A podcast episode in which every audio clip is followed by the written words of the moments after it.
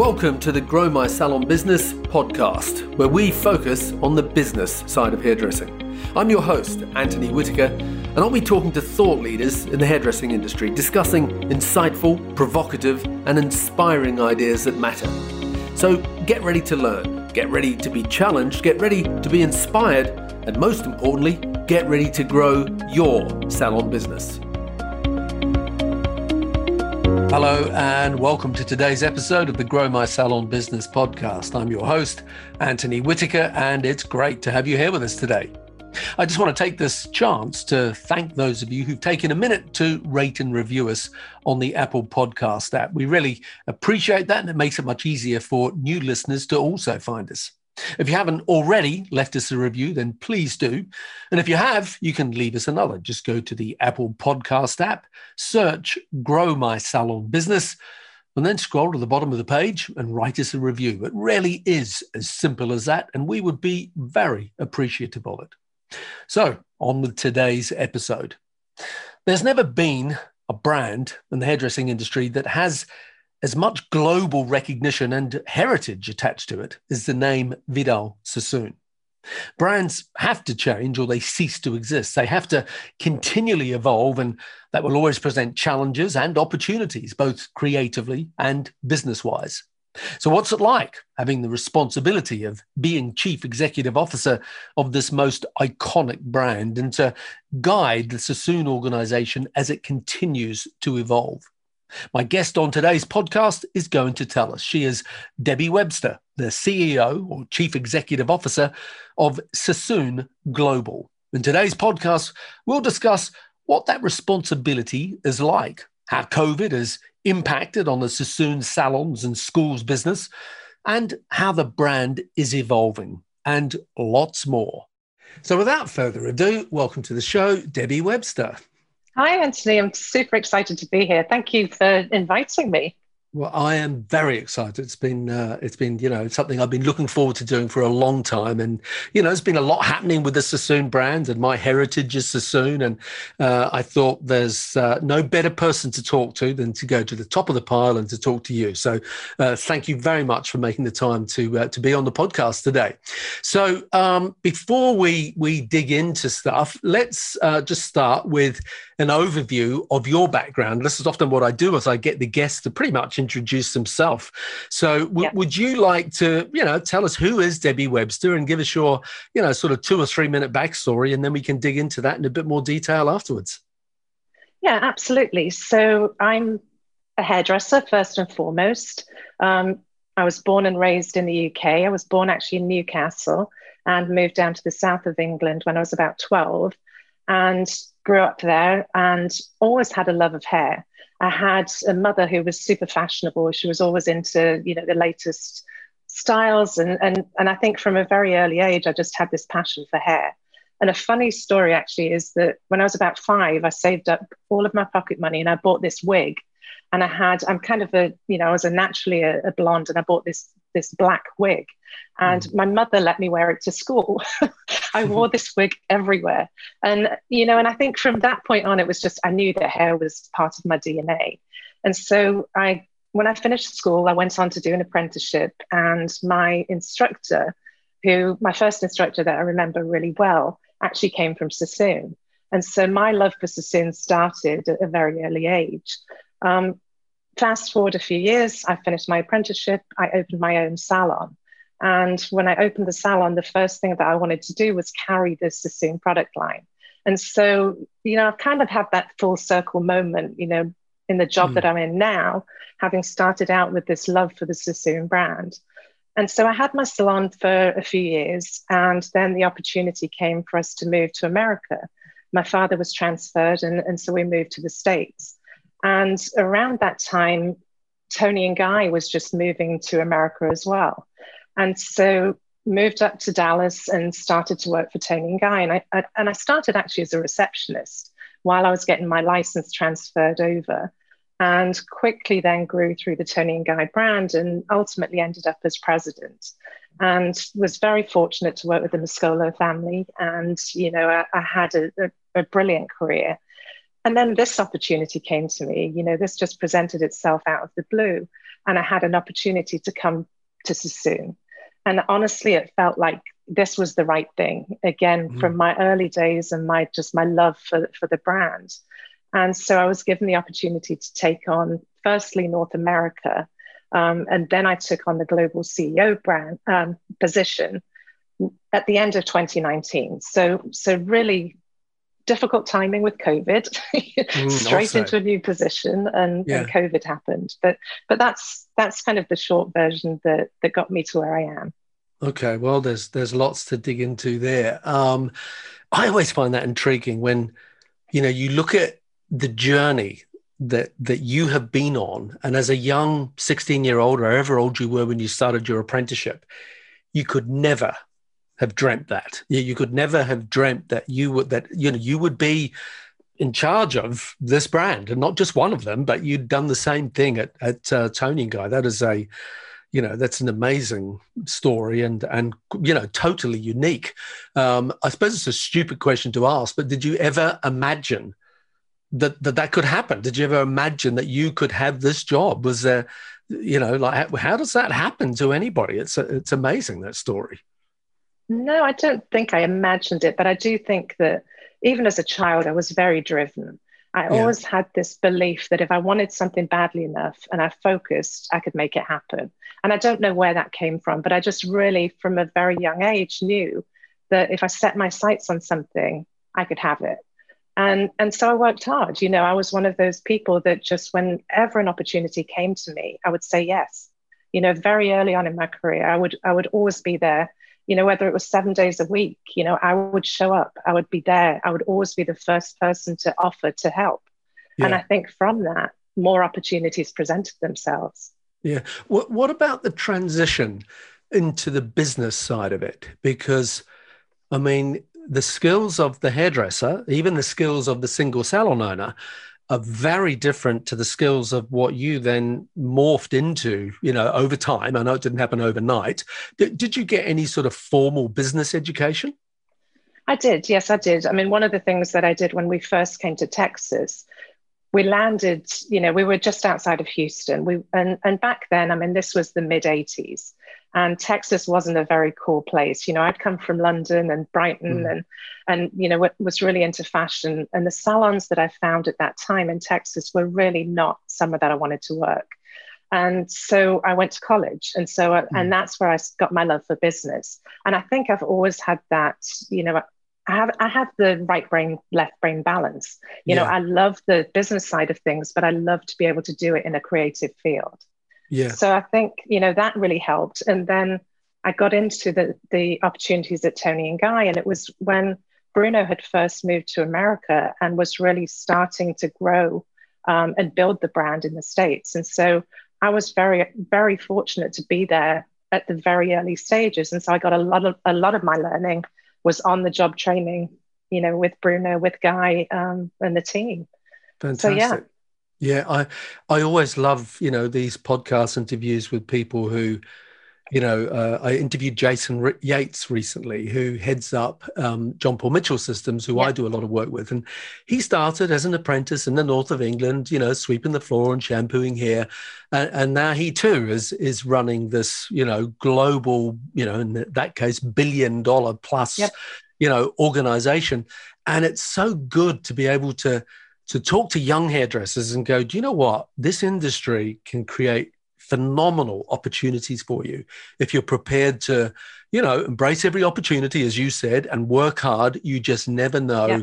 you know what you could morph into. So you know i love stories like that. And the more the more people get to hear them the better because i think it gives hairdressing more credibility uh, because yeah. um, i'm sure we'll touch on that at some point in time. There is a, a challenge you know getting young people into the industry. And you know i know that you can't have everybody having your job. I mean you know that is sort of unique uh, and likewise with jason. But you know that there are opportunities abound in this industry not just you know being a stylist but if you just want to be a stylist that's fine too i've got lots of friends who've been doing it for you know 30 40 years and they still love it today as much as they do you know when they first picked up a pair of scissors uh, which is important and sassoon is very much one of those brands um, yeah. okay so um, with the the brand Sassoon, it's I mean it's a brand very close to my heart, um, and it's a huge legacy. So what I wanted to ask you about was that must really weigh on you, you know, having the responsibility of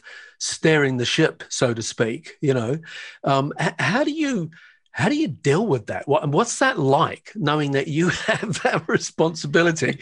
I mean, I know before we got on on the call, I asked you if you'd ever met Vidal, and you you knew him well, and you'd met him a few times and stuff. I mean, I mean that's just a huge responsibility. It's a huge legacy. So how do you how do you deal with that? Yeah, I mean, I think that's a great question, and and yes, I do feel the the weight of the responsibility. You know, I think that this is such an iconic brand, and one of the things that, that really excited me about coming to this position was the opportunity to, make sure that I could help continue that legacy. You know, I think that again for me, I had a passion for for the brand, having met Vidal, and again, like I said, you know, my career kind of started thinking about the the Sassoon brand, and so I think for me it was I think one of the things I think when I first came on board that I thought was very important is the fact that not all of the younger hairdressers even know who Sassoon is. Yeah. You know, and I think that mm. to me is one of the things that's most important to me in my role is that as we grow this brand, that we connect the younger hairdressers, that we get everyone to really understand the legacy and the heritage and the foundation that Sassoon is for the industry. Mm. Because mm you know, when you talk to people that are in their 30s, 40s, and, and older, they all know Sassoon. But it's it's the millennials, you know, a lot of mm. them have never heard of the brand. And so for me, that's where I think my role is to make sure that for the brand to continue forward, we've got to educate the younger generation to see the value and the importance that, that, that the brand brings. Mm. So I'm excited about it. You know, I think there's so much opportunity. And I think that, again, when you talk to most hairdressers, they have a Sassoon story. Yeah. You know, and I think getting those stories, reuniting some of the the community, that's what's important to me. But yeah. yes, absolutely, I do feel the the weight and the responsibility. Um, but that brings about opportunity. Mm. Do, do you have a favorite Vidal story? a personal one? I mean, there's well, there's so many, but I mean, personally, yeah. I think for me, it was, you know, when um, obviously Bruno Mascolo was friends with, with Vidal, and over the years, I met him yeah. several times through Vidal, um, through Bruno. But I met him one time at the airport, and we were talking, and I shared my story, and, and I shared how, as a young hairdresser, starting out in Eastbourne as an apprentice, mm. I didn't have the confidence to work for Sassoon. So even mm. though I knew that this was the most important brand. At the time, I didn't think that I was ready and I didn't think I had the confidence. And I told him kind of how my story evolved. And he's like, You didn't have the confidence to come and interview, yet you opened a salon. Yeah. You know, and that really put it in perspective for me. And I just, I love his humility. I loved the mm. way that, you know, to Vidal, everyone was important. You mm. know, you hear the stories about how the apprentices are the most important people in the company. But yeah. when you meet him, you feel that. You know, mm. he was such a genuine person, and and yeah, I mean, for me, that was my personal connection with him. That you know that he took the time to even listen to my story and and share that. Yeah, yeah, that's it's special. I know when Mark talks about him, he he tells a story about uh, how Vidal walked into the room at the end of the day and wanted all the assistants, you know, apprentices gathered together, and he said he basically took a deep breath and sat down and amongst them and said, "Oh, my favorite time of the day to talk to the the most important people," you know. And yeah. Mark was one of them at the time. He was a young 16, 17 year old kid, and you know, again, you know, likewise now he's the you know international creative director of the brand. He could never have imagined it then. Um, okay, so uh, the beginning of this year, um, you know, COVID has played havoc with with the world, and the Sassoon brand is no different to any other business. It's had a lot of pressure on it. Uh, what happened um, earlier this year that created all that uncertainty uh, around the business in the UK? Can you can you talk to that a little bit? Yeah, I mean, I think again, as you said, all businesses really suffered during COVID. Um, and we were no different. And so our UK entity definitely went through some, some challenges, some challenges that we'd inherited, some challenges that actually came about through the closure. And we were put in a position where our owner, who is very, very passionate about the brand, said, you know what, we have to do what we have to do to make sure that we secure the jobs of every employee in the UK. And that's what we did. You know, we, we were forced into an administration and it was something that we didn't take lightly. But again, the, the, the end result of that was to make sure that the Sassoon brand and the Sassoon heritage remained strong and was going to be here for years to come. And mm. so it was difficult. You know, this all happened in in May, and it was obviously very public. And you know, as a brand, we we want to make sure that everyone knows that that Sassoon is here to stay. We're you know we're very committed to the Sassoon brand and the Sassoon legacy. We came out the other side of the the administration, and again, you know, we're we're very fortunate that we were able to save all those jobs a lot of businesses didn't you know weren't able to sustain yeah. through this and so i think that you know again it goes back to the this is such an important brand and such an iconic brand all of our jobs is to to really make sure that we we secure that yeah, um, yeah. so yeah yeah, interesting times. I mean, as you just alluded to, you know, uh, in the UK, it's very difficult at the moment to get any reliable figures. Uh, but I, was, I did a podcast recently with uh, Richard Lambert, who heads up the National Hairdressing Business Federation in the UK. Uh, and he said that the best figures that he's seeing at the moment are predicting that in excess of 7,000 salons have not or will not, you know, see out the end of this year because of COVID. Uh, but yeah. uh, th- that's 7,000 salons that don't have the profile that, that Sassoon has. So obviously, you know, a multinational brand like Sassoon that represents so much of the industry, that was always going to pick up, you know, a lot of press on that. So uh, great to hear that Sassoon is here to stay and, uh, you know, back bigger and better than ever and that it has a bright future. That's fantastic. Um, you, you, mentioned the new owners of of the brand. I mean, you know, I've often alluded to the fact that you know my heritage is Sassoon, and I remember when I started there in 1980, uh, and one of the reasons I remember this particular story is that when I started, it was at the same time that uh, Vidal sold the product company, and the product company got sold to uh, Richardson Vicks, which then in turn got bought out by Procter and Gamble, and over the years, there's different people that that sort of own different parts of it. You know, from the electricals to the products to the salons and schools to different licensing things. Can, can you sort of clarify that on you know a little bit, just so that it stops all the you know all the rumor because that's one of the reasons i wanted to talk to you was i thought if i can come to you and talk to you then it sort of clarifies to people exactly what's what are you, are you able to do that yeah, yeah. Um, and so it is complex. I mean, it, it's very complex. Over the years, it's been sold many times. And, and so we own our private equity group, Regent, who are out of Beverly Hills, own the Salon and Academy division. And so we own that globally. The, the, the product division is still owned by Coty. The, um, the appliances are owned through another entity. I mean, it's very separate. Um, mm. But our, our mission is the education and the salon business. That's what we own. And that's, you know, when we talk about the Sassoon brand, that's what we're alluding to. Sassoon professional brand is owned by Coty. And so we have the partner salons that um, operated through Coty. But the, yeah. the, the pure salons are owned by Regent. Right, got it. Okay. So let's talk about the the you know the heritage of the brand and and uh, uh, h- how difficult it must be to evolve something that has so much history. So, you know, I think of brands like um, well Abercrombie and Fitch or Gucci, which have both been around forever.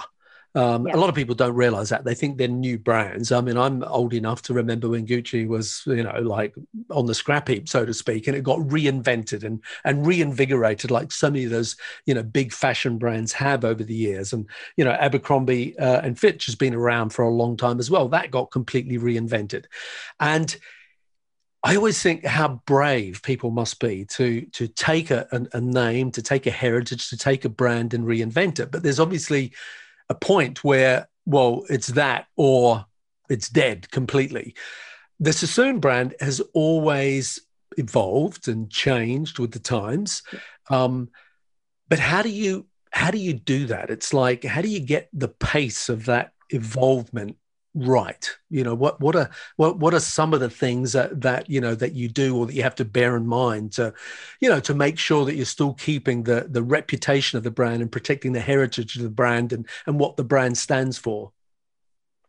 Yeah i mean again a great question. I think that obviously our brand does have such a strong heritage and i think that sets the tone and but gives us also the latitude to be able to then change. And I think if you always go back to you think about Vidal and you think about you know he was a disruptor. You know he was mm. he was the first person to to to bring about change. And I think if we if we stay true to his legacy, he would expect us to evolve and to change. And so yeah. yes, it's there is this strong heritage, but is it difficult to kind of steer the ship in a new direction? I don't think so.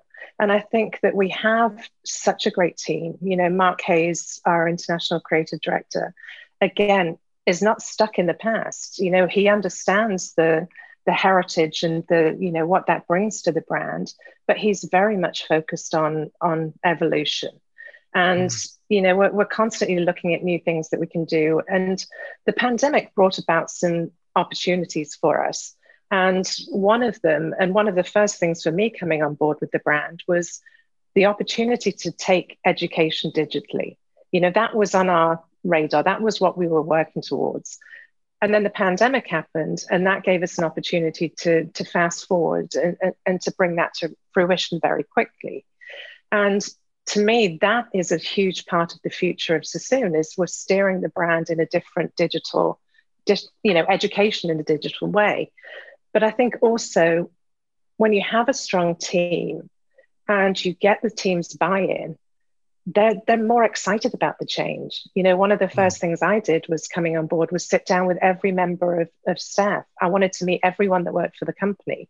I wanted to understand what it was they loved about the brand. I wanted to hear, you know, what ideas they had. And everyone is excited about evolution. So you know, I really don't think it's as difficult as, as sometimes people think. Um, when you have, again, you have that strong heritage as the foundation, it sets the tone that, that you can evolve.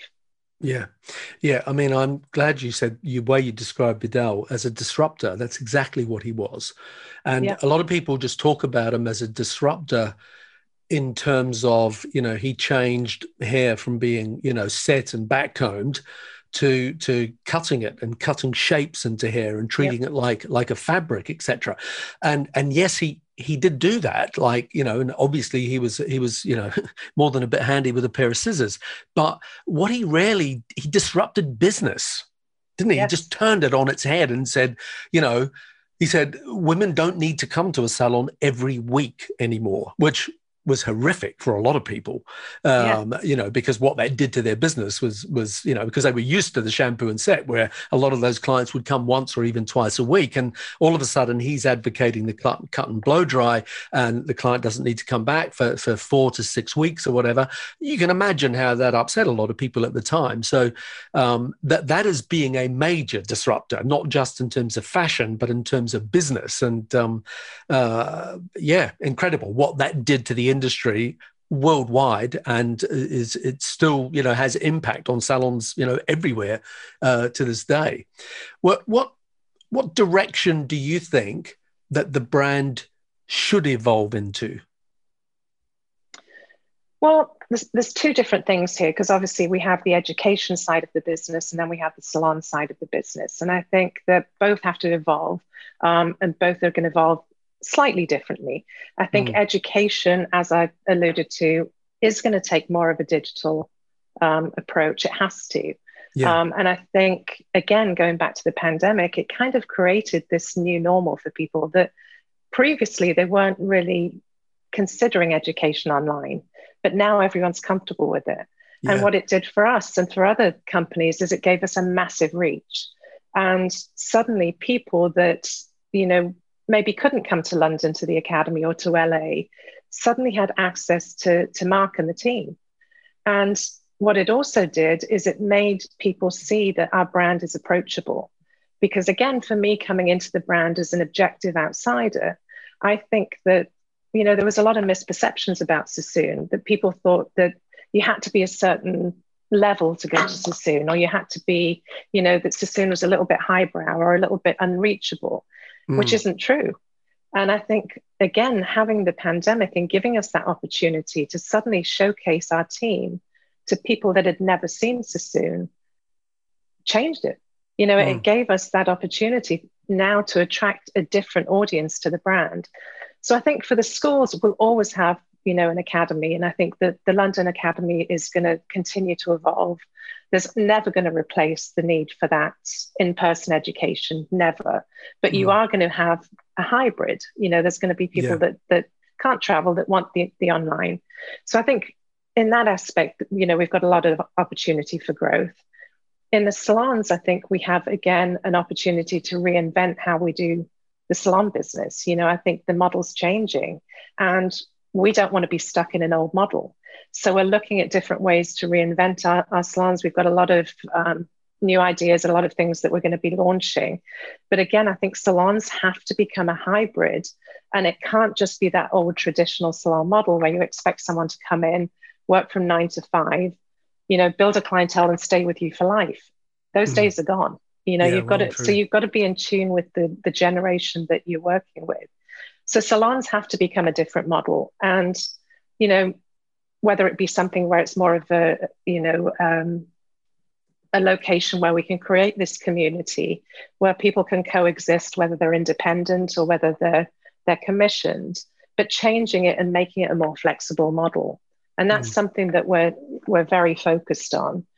And then another thing that we've just launched and we're just launching is our equity group just acquired the brand Club Monaco. And so we're just now launching boutique Sassoon salons inside some of the flagship Club Monaco. So wow. it's it's kind of a, a, a, new model for us. It's mm. again, mm. it's it's something different. You know, it will attract a different audience. It will bring more of a you know a younger audience that not necessarily you know is aware of Sassoon, it's gonna it's gonna make us more um, accessible to them too. So launching our first flag our first um, boutique in the in the flag flagship in New York um, within the next month. Oh my gosh! Okay, so that's hot off the press, isn't it? So so how, uh, yeah. how big how big will the salon be and within the store? It's going to be this this location in particular will be about 11, 12 stations. Right. So not a big footprint. Mm. Um, but it's it, it it's right in the center of the store you know so mm. it's a store within a store um, and i think it's going to be a really cool environment for the team you know mm. everyone's really excited about it and i think it gives us an opportunity to do things a little bit differently yeah. you know back in the day i know that vidal had had some of these locations um, in in salons in stores in london so it's mm. not unique to the brand but it's something new that we're doing currently yeah, I mean, I worked in one in uh, Covent Garden. Uh, that was a Sassoon store within a store, basically uh, within the sanctuary.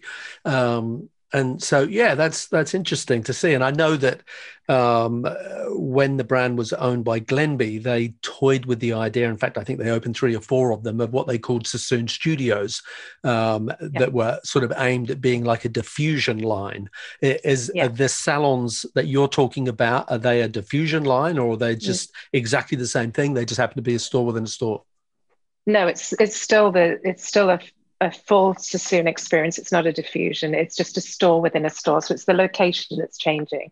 Yeah. yeah. Do you, do you see anything for that model as potential for a brand like Sassoon? I, I often talk about um, I use Armani as a as a reference, yeah. where you've got Armani Exchange, you've got Emporio Armani, you've got Giorgio Armani, and you know you mentioned Toni Guy before, and and they did it to whatever degree with uh, Essensuals, where they tried to bring in a lower price point and stuff.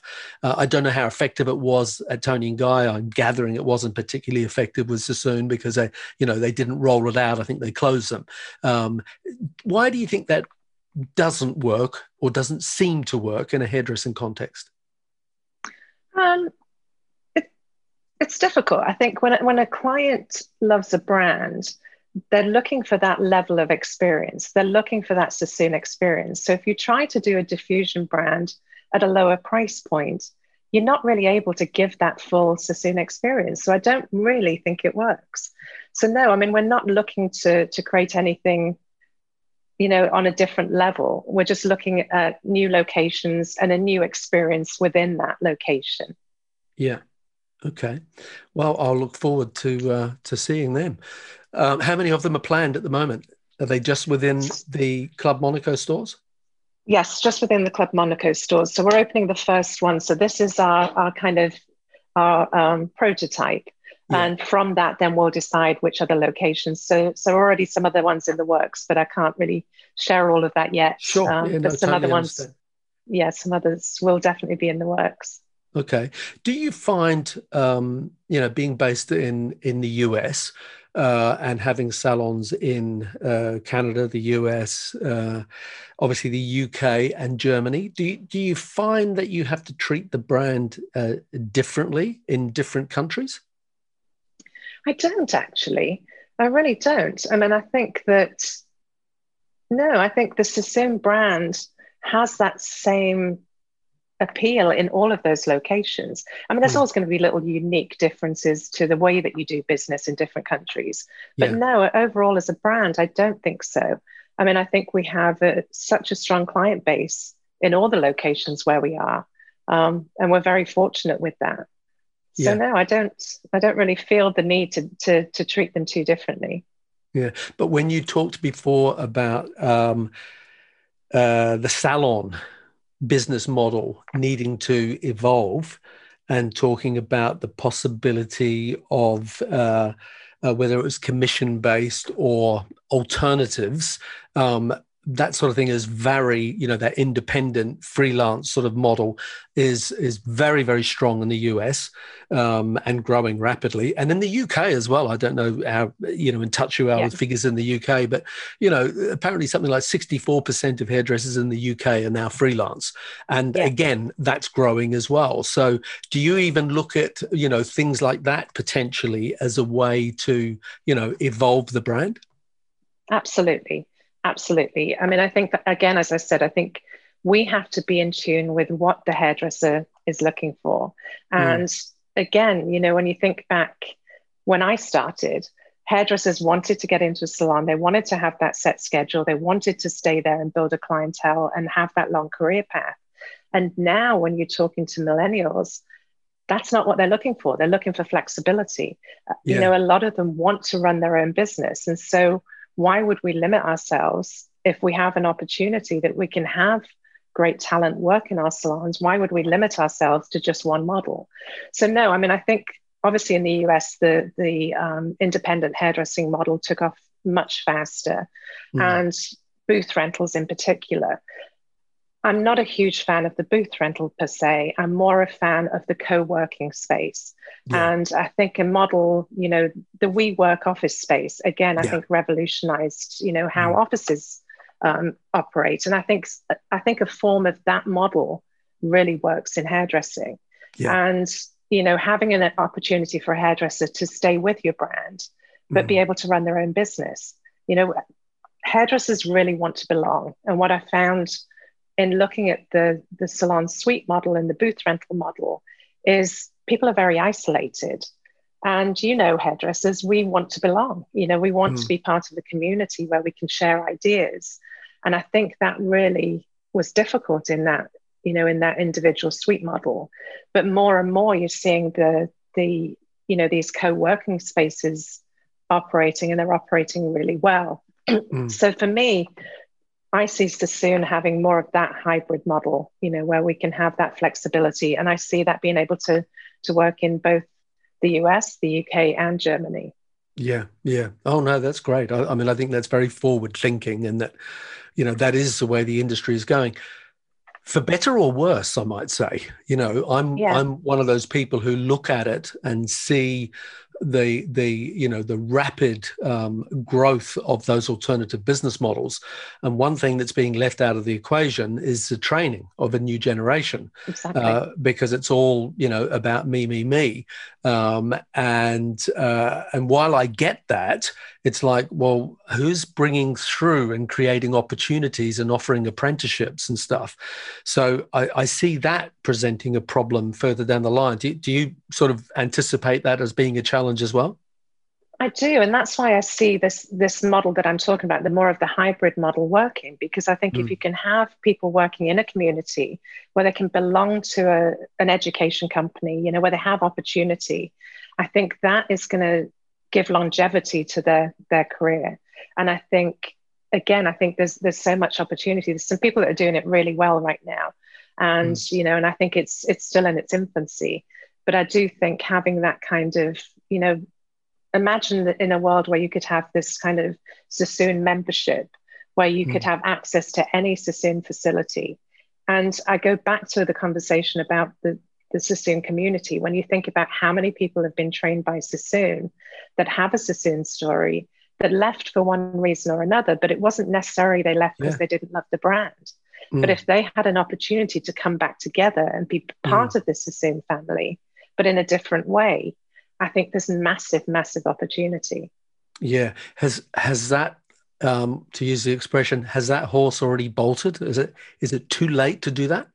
because like you say there's is. generations of people that have have come through and then gone out the other end and populated salons all over the world with the with the sassoon ethos no i don't think it is i mean it's not for everyone but i do think yeah. there's a lot of people out there that are still kind of i mean i talk to people all the time that have left and regret it you know it's yeah. like they never had what they had when they were with sassoon so if they had an opportunity to come back on a flexible schedule, a couple of days a week, or work in one like location or another a couple of times a week, I think yeah. they would welcome it. So no, I think there's massive opportunity there. Yeah, well, I can remember, you know, for me when I worked there for, for 10 years, the thought of life after Sassoon sort of didn't, didn't exist. I mean, it is a very strong cult, you know, like yes. in the nicest possible way, you know. Um, let's let's switch gears. Well, uh, actually, one thing there, uh, and this will be an interesting. Uh, I've just thought of this off the top of my head. Uh, the Toni and Guy took a different route, and they went the franchise model. Um, yeah. And I know that, you know, in the very early days, that uh, there was even a little bit of discussion about that. And I'm talking the very early days uh, before I was there in the 70s, um, that someone did want to look at the franchise model for Sassoon, but obviously it never happened. Um, do, do you think that that model has legs at all or not? I don't. I mean, I think that I think there's definitely room for franchises. I think mm-hmm. there's there's pros and cons to franchises, but for Sassoon, I don't. No, I don't really see that being the future of the brand. I think there's so many opportunities around the the core that we can develop yeah. that I don't see the need for us to have that. I really, really don't. Okay. Um, when you were at Toni and Guy, were you involved in that side of it, or were you involved more with the product side? No, I was involved in the Salon Academy. So yes, absolutely, I was involved in the in the franchise model, um, yeah. and this was Toni and Guy USA. Yeah. So Toni and Guy UK obviously had a much larger franchise model than the US did, yeah. Um, and yeah, there were there's lessons to be learned from from both. Um, but I think again, I think with our brand heritage, I think that it's more important to keep that intact mm. and to grow brand extensions from that. Yeah. Okay. All right. Um, let's talk about retail for a minute because the whole retail environment is changing dramatically. And retail was never a big part of Sassoon for many years. And I think probably in the last 10 to 15 years, um, it, it, became a much bigger part of their business model. Um, how do you see that evolving with all the changes that are happening now with technology in terms of, you know, Amazon and, and not just Amazon, but just the internet in general in terms of getting product out there? Is that something that that Sassoon as a as a brand have embraced and are looking at ways to, you know, to do that within the salon and sort of find a different way, you know, up the mountain, so to speak? Yeah, I mean, I think I think every brand has to, you know, if you're not evolving, you're not growing. You know, so I think we've constantly got to look at ways that we can give convenience to our customer. And so, and again, going back to the pandemic, I think that really set the scene that people felt a lot of people who weren't used to shopping online suddenly had no choice. And now people want that convenience. So I do think all salons have to evolve and have to have a balance um, between the online and the, and the in salon retail. And you know, hairdressers always need to be at the forefront of it, have to be the ones recommending. I don't think we need to ever get to a model where the hairdresser is taken out of the equation. But I do think that there's room to definitely evolve into a model where you have, you know, an e-commerce site where your clients can just come in and, and have their hair cut, but they get, they have the convenience of being able to get the product delivered to their home. Mm. You know, I think things like that are definitely in our future. Um, so yeah, I mean, I think all of this is still very much in its infancy, but but we're we at Sassoon are very much focused on that and how we can evolve with it. And I think you know there's people doing things really well. I mean, I love what Michaeline DeJoria is doing at, at Paul Mitchell, the way that mm. she took control of Amazon, you know, and stopped the the diffusion of the of the Paul mm. Mitchell system. You know, I think there's some people that are doing some really really interesting things right now that are going to help to shape the the future of the the retail market. Yeah, definitely. I mean, you can't stop it. So you have to look at, well, how can we make this work for us? Because consumers want it um, and and you know brands you know uh, need to find whatever channels to market that there are. Um, but yeah i agree with you. I think what what michaeline DeJoria has done to sort of still protect the hairdresser's interest in it um, has is, is, a good example of finding a model that can work for everybody.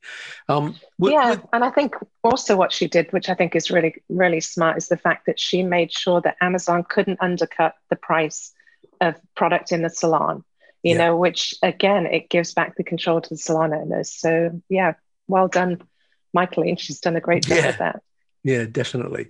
Uh, what are some of the things that you think will be a permanent hangover, for better or worse, uh, of COVID as we go forward with with all the salons, whether we're talking Germany, Canada, you know, because I think there's been a lot of good things that have come out of COVID in terms of making salons look at the way that they do business. You know, not just in terms of you know hygiene, sanitation, etc., but but they've been forced to, as we've been touching on, retail, reassessing uh, working hours, business models, flexibility. Um, you know, all those sort of things. What are some of the things that you think that uh, will come out of that for Sassoon that are um, you know positive or maybe not positive, but that are an inevitable change uh, that COVID have caused? Yeah, I mean, I think it, it, it's it's caused us to look at our business differently. I think everyone's had to do that, and, and yes, there's been a lot of positives that have come out of it. I think initially going into COVID, I think hairdressers were given a bad rap, you know, because we've always been so focused on sanitation, you know, and, and that wasn't something that was readily known by by the, the general public. And so I think we've always had that. That's always been the, a, a, strength for us is making sure that our, our salons are safe and, and, and, sanitary. But I think what we've learned to do is work more efficiently. And I think there's there's changes, you know, where even at the front desk, you know, having cashless front desks, mm. having you know more of a um, a call center. You know, this is something that we're working on currently is having a call center versus having you know as many receptionists in every location, so that we can yeah. make it more efficient. And again, I think COVID has given us that opportunity because clients have had to experience the salon differently. And they're used to that now. They're used to not having, you know, some of the things that we traditionally had in our locations. Mm. COVID gave us an opportunity to look at our business differently and create more efficiency. And, you know, we looked at schedules where historically everyone worked a five day schedule. During COVID, we were able to really consolidate that and give people more flexibility. And I think that's something that will continue. You know, I think the, there's been a lot of um, positives that have come out of COVID that will, will definitely continue. Yeah, good, good. Yeah, I couldn't agree more. I think there has been some positives come out of it.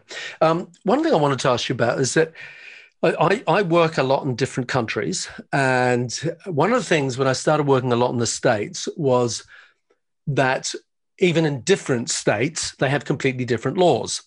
And so, for example, I know in California, you, with the way you pay people, got sort of turned on its head, you know, a year or so ago, a couple of years ago now. Um, and so, what I wanted to ask you about is you have this sort of unique advantage of you have salons in the UK, salons in Canada, salons in Germany, salons in in uh, America, um, and different ways of paying people. So, as someone who sees the inside of that and different ways of doing things, what works best from the salon owner's point of view, and maybe what works best from the employee's point of view? Is there a model that you sort of go, gosh, I wish we could just pay everyone this way? Really good question. No, that's okay. the good answer. No, we haven't found any one model that I think works best um, in, our, in all locations. Mm. Our models, other than California, we're pretty consistent with how we pay um, in the UK, the US, and, and, and Canada, um, and Germany. But California definitely is a different beast. And I think the way that the, the California pay structure was changed did a lot of damage to the industry and forced more people into the booth rental mm. independent model um, because you were no longer allowed to pay commission. And so it became very um, cost prohibitive for salon owners. And it, it, really forced a lot of people out of business. So I would definitely advocate not to pay the way that we pay in California. Um, I think having some kind of a, a, a commission model that's very transparent to the employee is the key and that's something that also that was one of the things for me coming into the Sassoon brand that I wanted to change because the commission model was very complex and mm. for a hairdresser to be able to figure out what they were making was almost impossible so that's something that we've been really focused on is making those changes we made them in the us um, just prior to covid we're now making them in the uk so it's something that we're looking at um, worldwide, again, just to make it simple for the hairdresser to know how they can make more money. And that's important to us. You know, we want them to, to have a, a long career with us and we want them to see an opportunity of growth. And mm. so I think, you know, whatever pay structure you have, it has to be transparent at the employee level. Yeah, yeah, these days more than ever, with with a the technology people have, and just each generation have a different you know take on a work life balance, etc. And so yeah, all of that becomes more important. Um, do, is there any sort of unique advantages or disadvantages in different countries? Do you look at things that happen in Germany, for example, and go, oh my gosh, that's amazing. We must integrate that into the US or vice versa? Are there, are there any things that stand out? No, I mean, I think we've always been a, a, company where best practices are shared globally. So if it is something that can work, we definitely want to, you know, to mirror that. And it's something that we're very focused on. You know, we, we have weekly calls with our the head of our German division, um, the head of the UK division, and, and the US, and we're always sharing those best best practices and and and they all do translate into the different markets. Yeah. So nothing that I would say that any one country can do specifically that we can't in mm. America or um, Germany. No, I think we've been very blessed that we've been able to translate everything from the different countries. Yeah, yeah, okay. With you know hairdressing being such a a youth orientated uh, career path. I don't know what the average age of a hairdresser is, but I'm going to imagine it's somewhere in the mid to late 20s. Um, what uh, differences do you see as being someone like me who's been in the industry a long time? What, what sort of differences do you see with with Gen Z today, with the new intake of, you know, employees, apprentices, trainees, uh, you know, whatever we're going to call them? Uh, what what what are the the differences? What are the challenges? What are the opportunities that you see with Gen Z?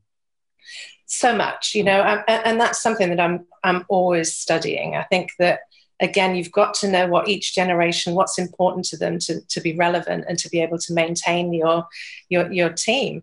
And I think, again, when I go back to what was important when I started my career, is not important to you know a, a, Gen Z, a Gen Y. You know, it's it's not important. It's changed, mm. and I think now people, you know, when you when you look at the the younger generation, they want everything very quickly.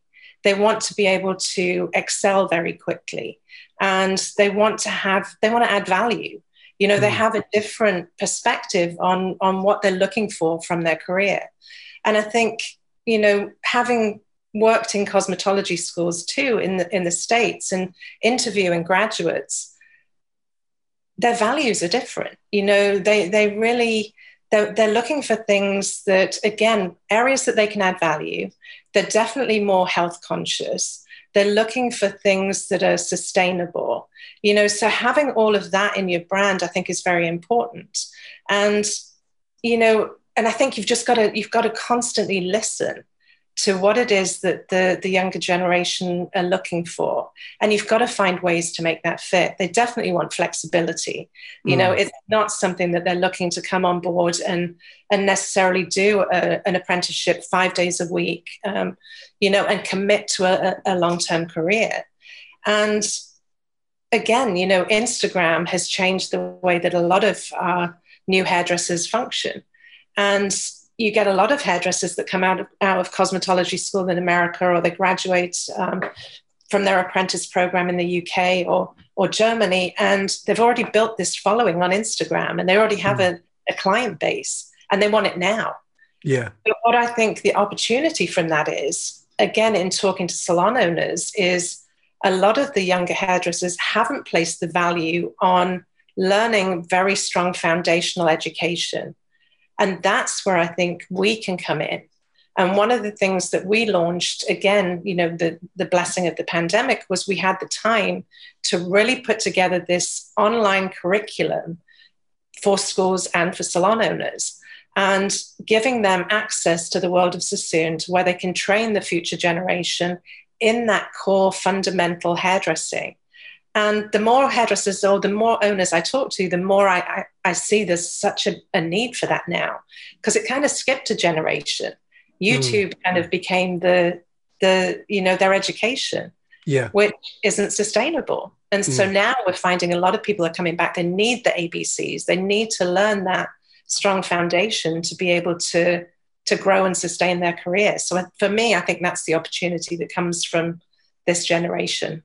Yeah, it, it's interesting, you know, looking at how strong color is. Um, and yeah. when we talk about the technical side of hairdressing uh, for this generation, that there's a whole generation of kids that you only need to scroll through Instagram and you see incredible color work uh, everywhere, all over the world. There's so much good color work. But I, I'm forever having salon owners say to me, Anthony, I just can't find young people who can cut hair and not everyone wants long hair and beachy waves and balayage you know and like everything it, it's a it's a trend okay it's been a long trend but like everything it will it will change and so you know i'm always a great advocate as i know mark is for you know really um, still hammering away at the the cutting ABC, you know, yeah. side of your, your fundamentals. Because without that, you know, where are you, so to speak?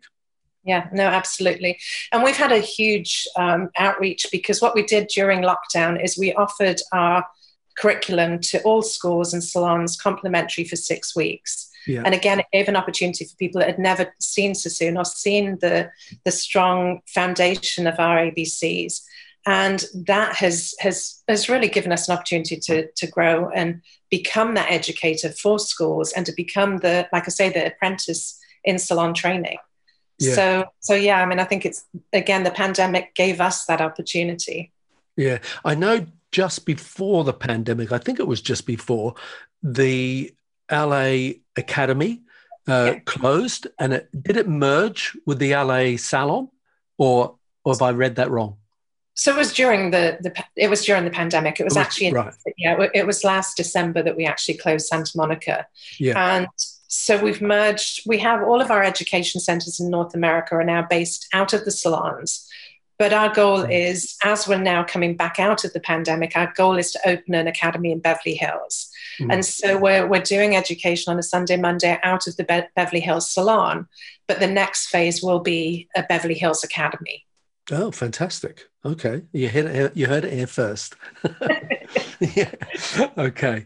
All right. Um, so look, we, we need to sort of start sort of wrapping up a little bit, but I wanted to ask you a few questions about yourself, um, if you don't mind. What what are your what is your biggest strength?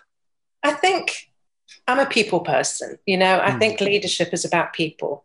And mm-hmm yeah i would say that's always been my strength is being able to to bring people together and to get people to trust me you know and i think as a leader i think that's that's very important Yeah, without a doubt. What's the biggest hurdle that you've had to overcome at Sassoon or elsewhere?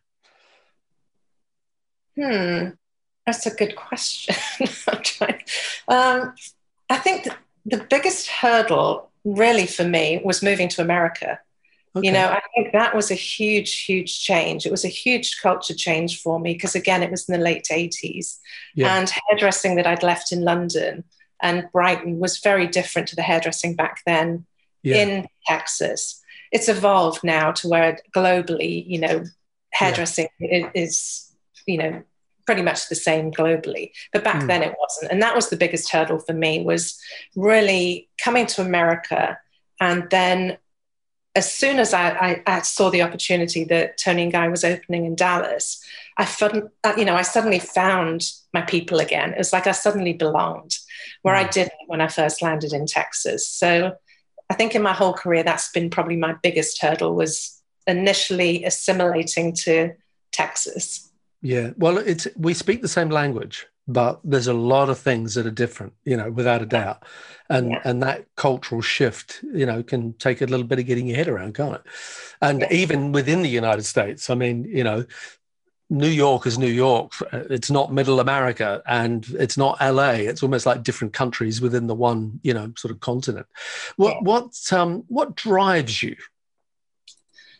I think that I have such a passion for this industry and, and wanting to make sure that the next generation have the opportunities that I had. And mm. I think to me, that's what drives me is making sure that, you know, that we continue this.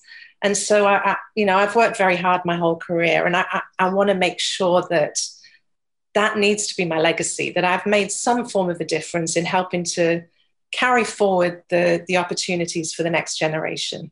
Mm. Okay, well, you definitely are. Um, I've got a couple of last questions here. One of them is not necessarily about hairdressing, but what's the biggest lesson that you've learnt in life? I think to believe in yourself. You know, I think when you're young, again, when I go back to that conversation that I, I shared with Vidal, I didn't have the confidence to think that I belonged at Sassoon. Yeah.